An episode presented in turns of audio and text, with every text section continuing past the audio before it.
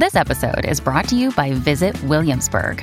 In Williamsburg, Virginia, there's never too much of a good thing. Whether you're a foodie, a golfer, a history buff, a shopaholic, an outdoor enthusiast, or a thrill seeker, you'll find what you came for here and more. So ask yourself, what is it you want? Discover Williamsburg and plan your trip at visitwilliamsburg.com.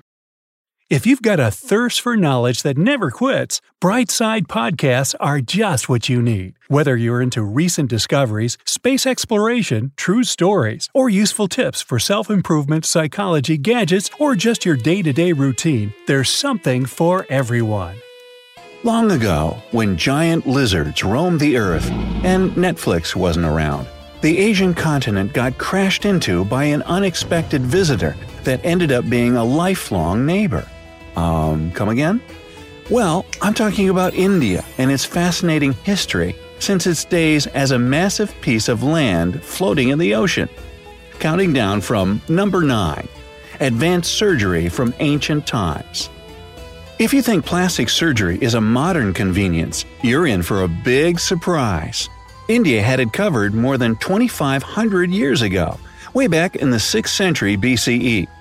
Somewhere around that time, there lived an outstanding doctor by the name of Sushruta. He's called one of the founding fathers of surgery, and for good reason. His Sushruta Samhita is a real gem of a book. It covers over 1,100 diseases, all kinds of medicinal plants, and dozens of surgical procedures. But what's probably the most jaw dropping thing about the book is that it also described surgical reconstruction of the nose. So basically, if you lived in ancient India, you could get yourself a nose job. Okay, maybe it wasn't the rhinoplasty we know today with anesthesia and all, but that's still impressive. Number 8. The first diamond dealer. Up until the 18th century, India was the only source of diamonds in the world. According to the Gemological Institute of America, these precious stones were first discovered and traded in the 4th century BCE. Of course, industrial mining and diamond processing was out of the question back then, so India only had a limited supply of them. That was okay though, because the demand was equally limited. Only the wealthiest could afford such a luxury. Since then, countries like Russia, Botswana, and the Democratic Republic of Congo have taken the lead in diamond production. But the fact is, a country known for its love of gold also had bragging rights for maintaining a diamond monopoly for almost a thousand years. Ooh, fancy. Number 7. One of the earliest civilizations.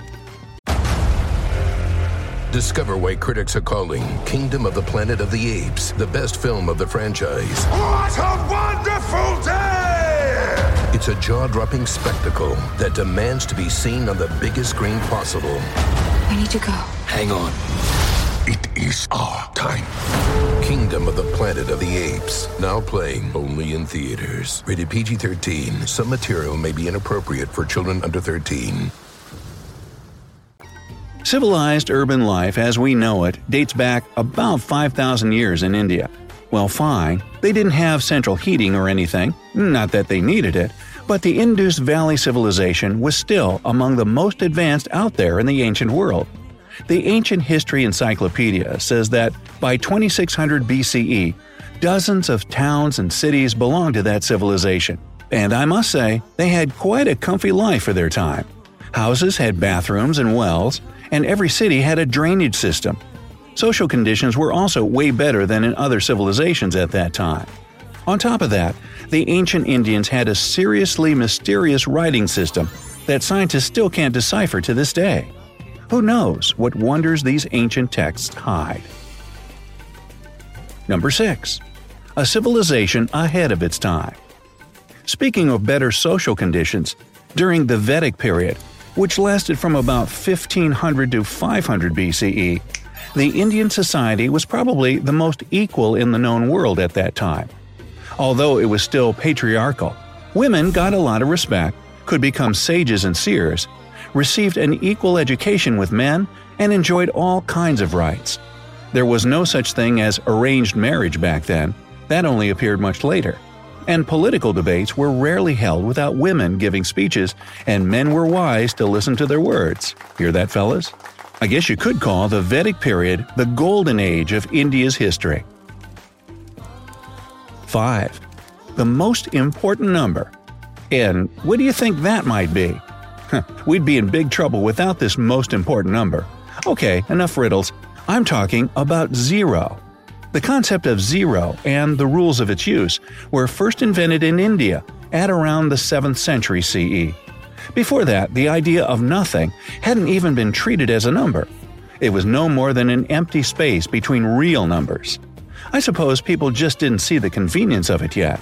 Like every time I look at my bank account after I pay my bills? Yeah, convenience. Number 4. Clean hair. Has the word shampoo ever struck you as odd? Say it out loud a few times and you'll see what I mean. Well, it might sound foreign to you because it probably is. Not unless you're from India, and in that case, thanks for the word. Yes, shampoo is derived from the Hindi word champo, which means to massage or knead. And the first mention of this head kneading was by Greek historian Strabo back in the 4th century BCE. At the time, shampooing was only common to Indians, they massage their heads with various herbs and extracts, and then wash them off with water to keep their hair clean. The practice of using shampoo didn't come to Europe until a thousand years later, in the early 19th century. Looks like it took long enough to catch up. Number 3. Math and Astronomy Genius In ancient India, mathematics and astronomy had been two major disciplines since 1500 BCE, or even earlier but arguably one of India's greatest minds lived in the 5th century CE. His name was Aryabhatta, and he wrote a treatise on astronomy that became a foundation for many later studies. Despite using a geocentric model of the solar system, which showed the sun and moon revolving around the Earth, Aryabhatta presented many ideas that are still used today. For example, he calculated the length of the year almost to the minute, found the value of pi, and explained that the moon and planets shine because of sunlight reflecting off of them. Not bad for the 5th century.